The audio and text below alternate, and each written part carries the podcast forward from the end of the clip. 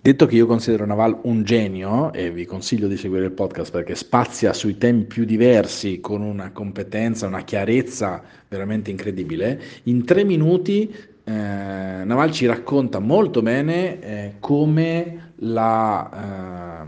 eh, richieda di lavorare sulla frontiera e cosa succede sulla frontiera. Eh, usando il paradigma di quello che succedeva nel Far West, ci ricorda che, e sta succedendo anche col tema della decentralizzazione del Web 3, ma è vero in tutti i momenti innovativi, generativi eh, della, storia, della storia dell'uomo, che nei momenti di innovazione sulla frontiera